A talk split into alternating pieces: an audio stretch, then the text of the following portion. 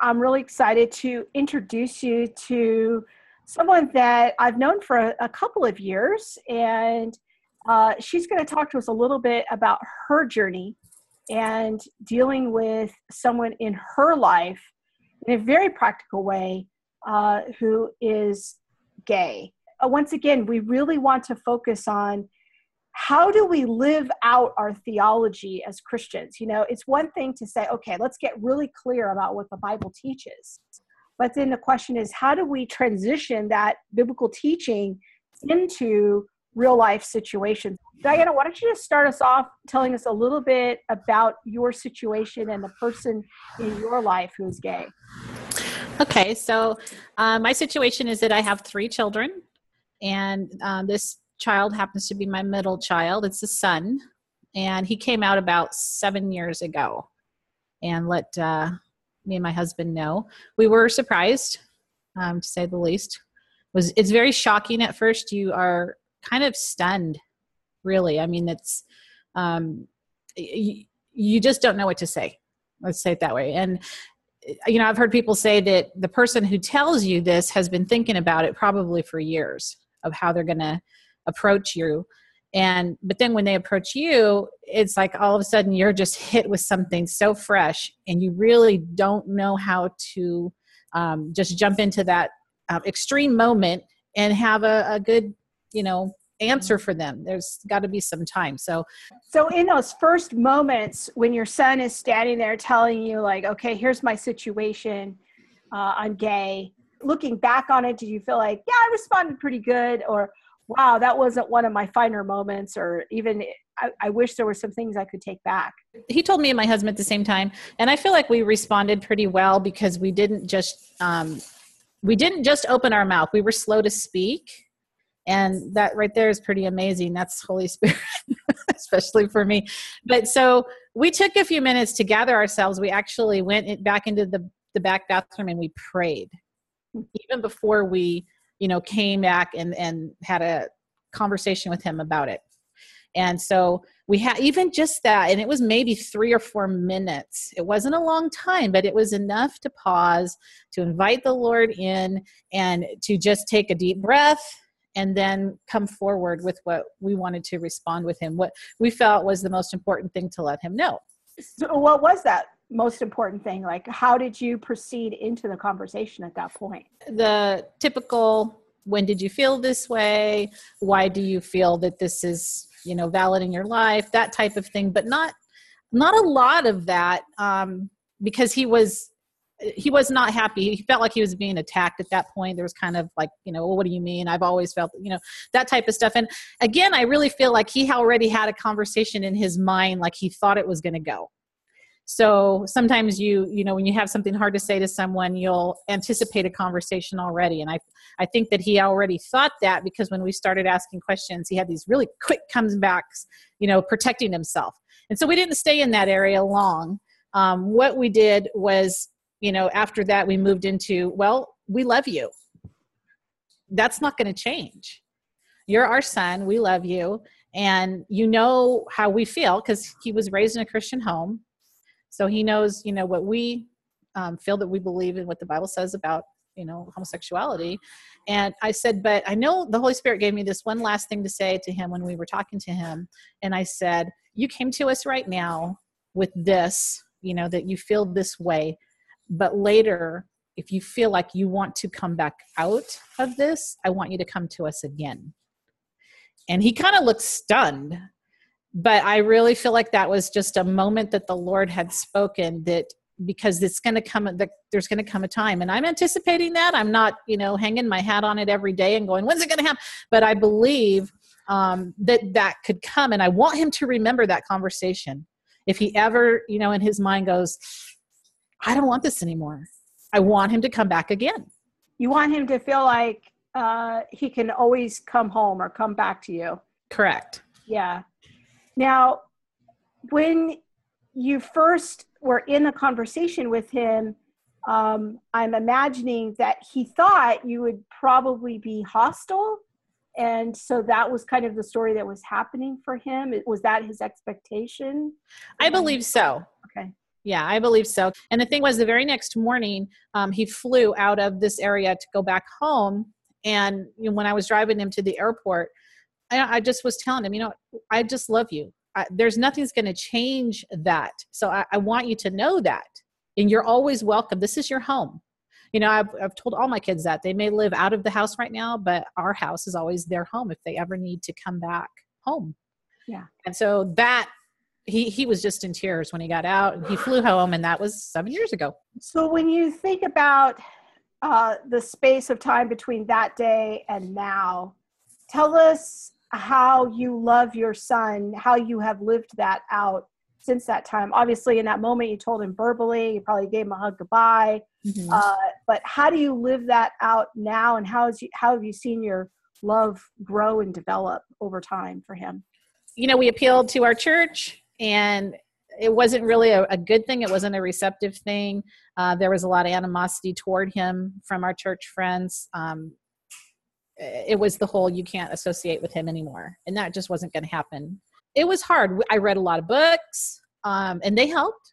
They they were very helpful.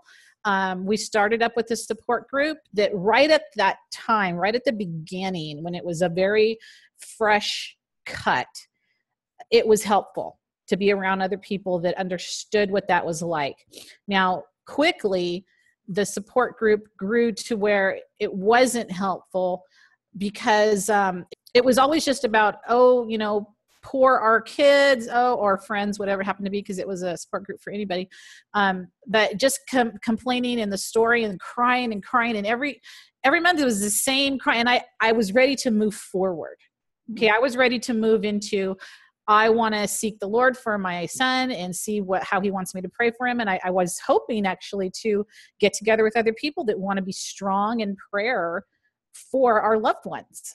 And that wasn't the case. It, so and you know the the group has its its um good points like i said but i was just done with it. And so then we left it. The the most i was taught on how to go about this whole new thing um, was by reading some books and then having Holy Spirit define for me his love for me. And that changed things because I realized, you know, the way he loves me is the same way he loves my son. He doesn't change for anybody else. It doesn't change. He's no respecter of persons, and that love level is still there.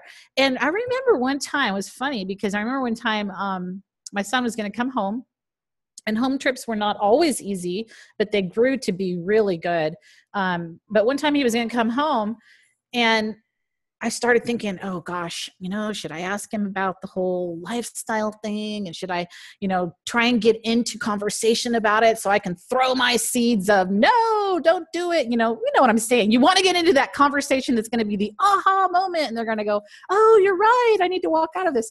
No no no.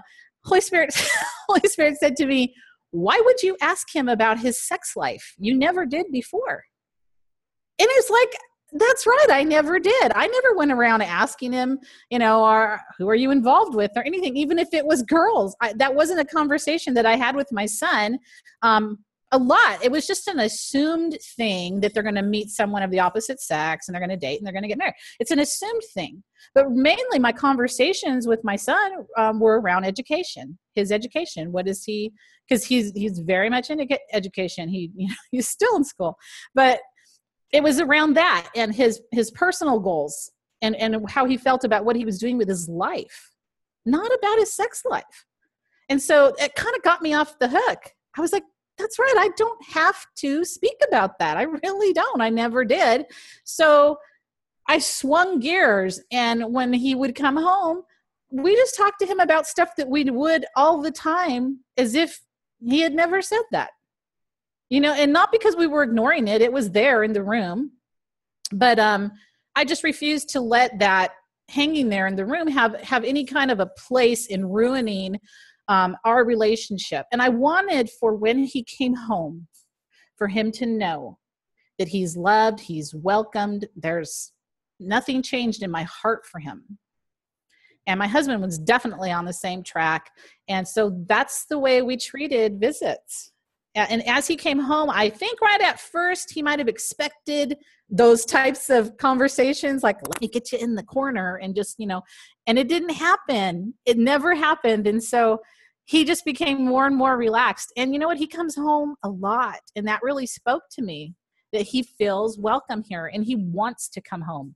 And that's that's huge. When when your grown up adult children want to come home and visit you it's because they feel safe there. They feel right. loved there they feel accepted wanted mm-hmm.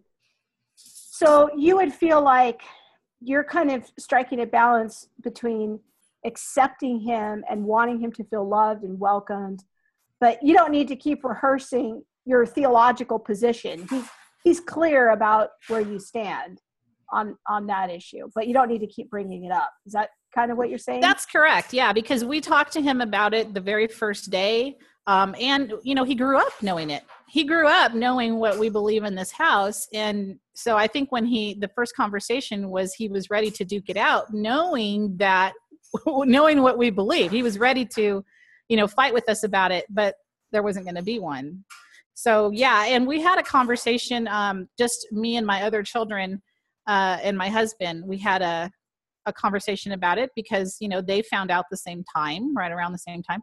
And so we all talked about it and we we let them know that this is the one and only time we're going to bring this up and we're going to you know let you guys know how we feel and what's going to happen in this house and you know what and just how how things were going to go. And it was received okay. Um, i really think that they thought that i would bring it up again or we would rehash so to speak but the Lord has been good in that uh, we kept our word. So we had that one family meeting, got it all out on the table, and they knew, you know, that we do not agree, but that we love their brother. It's never been brought up again as far as, you know, oh, we got to talk about this. We got to, you know, you need to talk to your brother. Yeah, yeah, yeah. So that was good. That was good. That helped. Well, it's good. So has there been a situation where your son has brought home any of his boyfriends or partner or whoever he's with? And like how do you handle that situation? Yeah so there was a time when um i'm trying to remember what the holiday was. I think it was a birthday or something my daughter's birthday maybe. And he was kind of my son was going to come home and he let us know that he was bringing his partner and he never phrases it that way he never says, I'm bringing my partner. He always just says, I'm bringing and says the name. So and so. So and so. And I, you know, and we know who so and so is.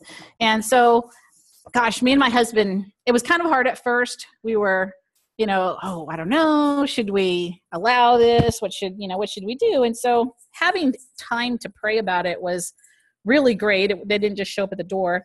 Um, and so we were able to pray about it and and I told my husband, you know, I really feel like the Lord wants us to uh, be Jesus to this young man, just like we are to my to my son. And that's I really what I feel like we're called to do.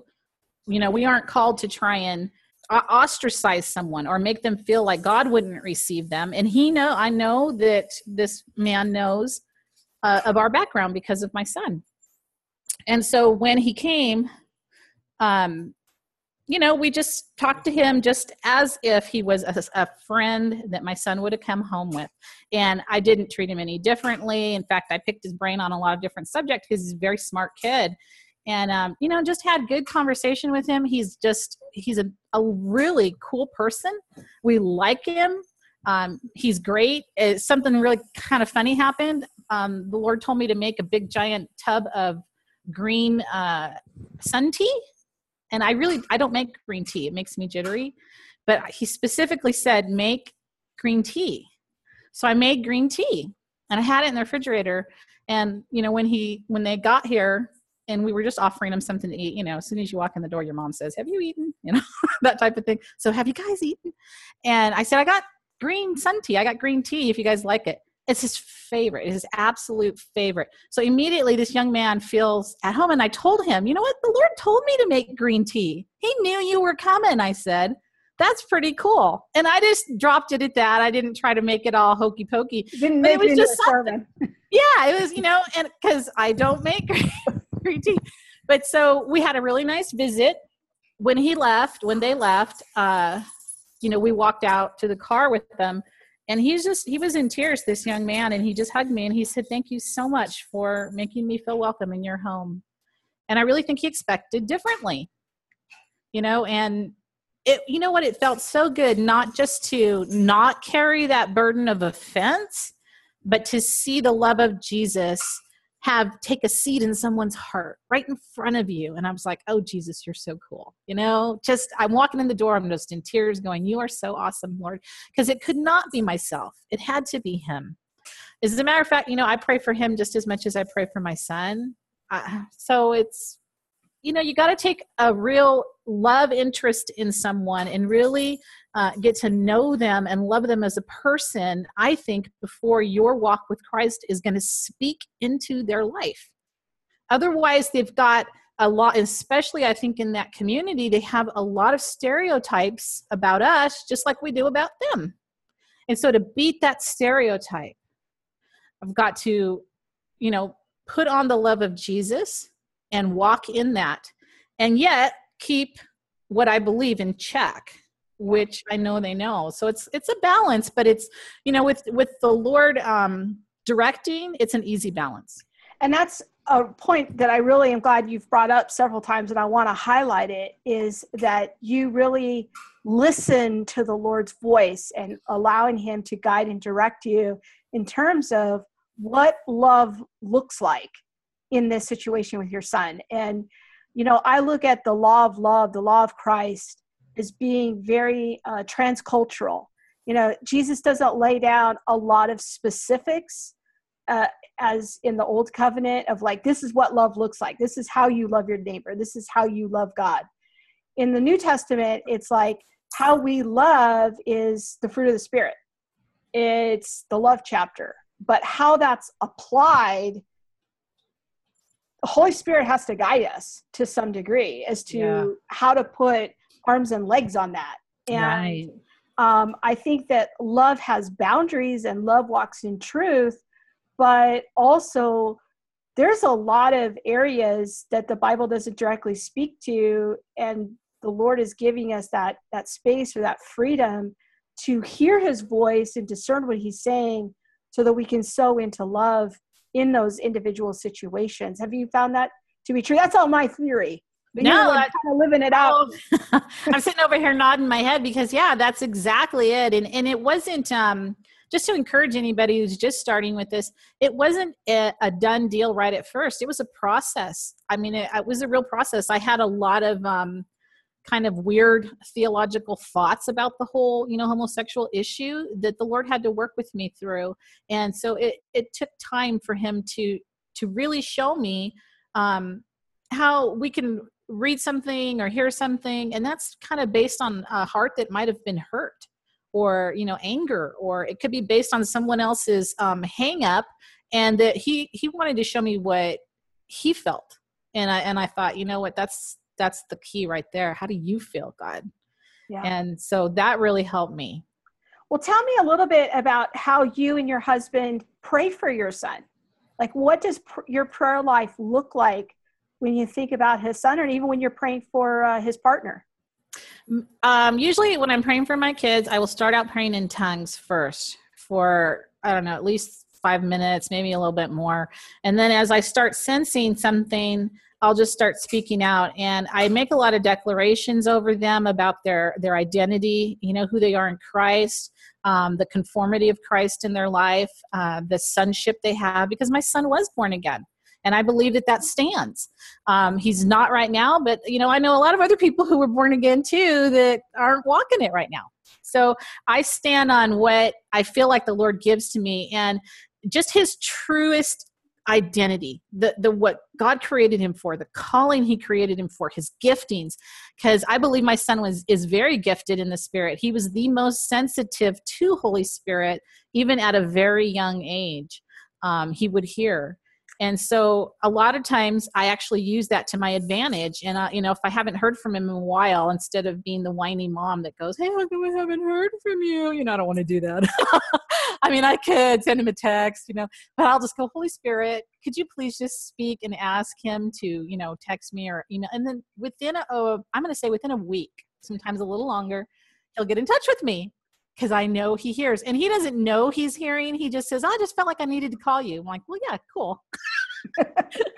Thank you. That's good. But so that's how we pray. We generally pray like that into um, his identity, what he is doing. We um, ask the Lord for to send workers across his path that are going to um, be Jesus to him, real Jesus. You know what I mean? The real McCoy, living it, walking it. Um, we ask for him to have ears to hear and eyes to see what Holy Spirit is showing them. I thank God that His Spirit is wooing my son. His Spirit is behind the scenes doing what I don't see and what I could never imagine because He knows every thought and heart intent that my son has. And I thank Him. I thank Him that He's doing that. And I just ask Him to continue and that my son would respond. And that's that's that's, yeah. that's about how we pray for him. That's cool. It's really how we pray for all of our children. So I just want to take note of that because it's not just because he's in the lifestyle that we pray that way. We pray that way for all of them. Now, you mentioned earlier that you've had some rough moments with local churches and how they've responded to your situation with your son. Um, if you could talk to pastors or if you could talk to other Christians, what would you want them to know like how do you think the church could show up better for the for parents in your situation I think for one thing, not treating it like it's such a humongous thing. Okay. And I don't say that to make it lightly, but it isn't as as big or bigger. I don't see the weight measurement of say my son um, was caught watching porn.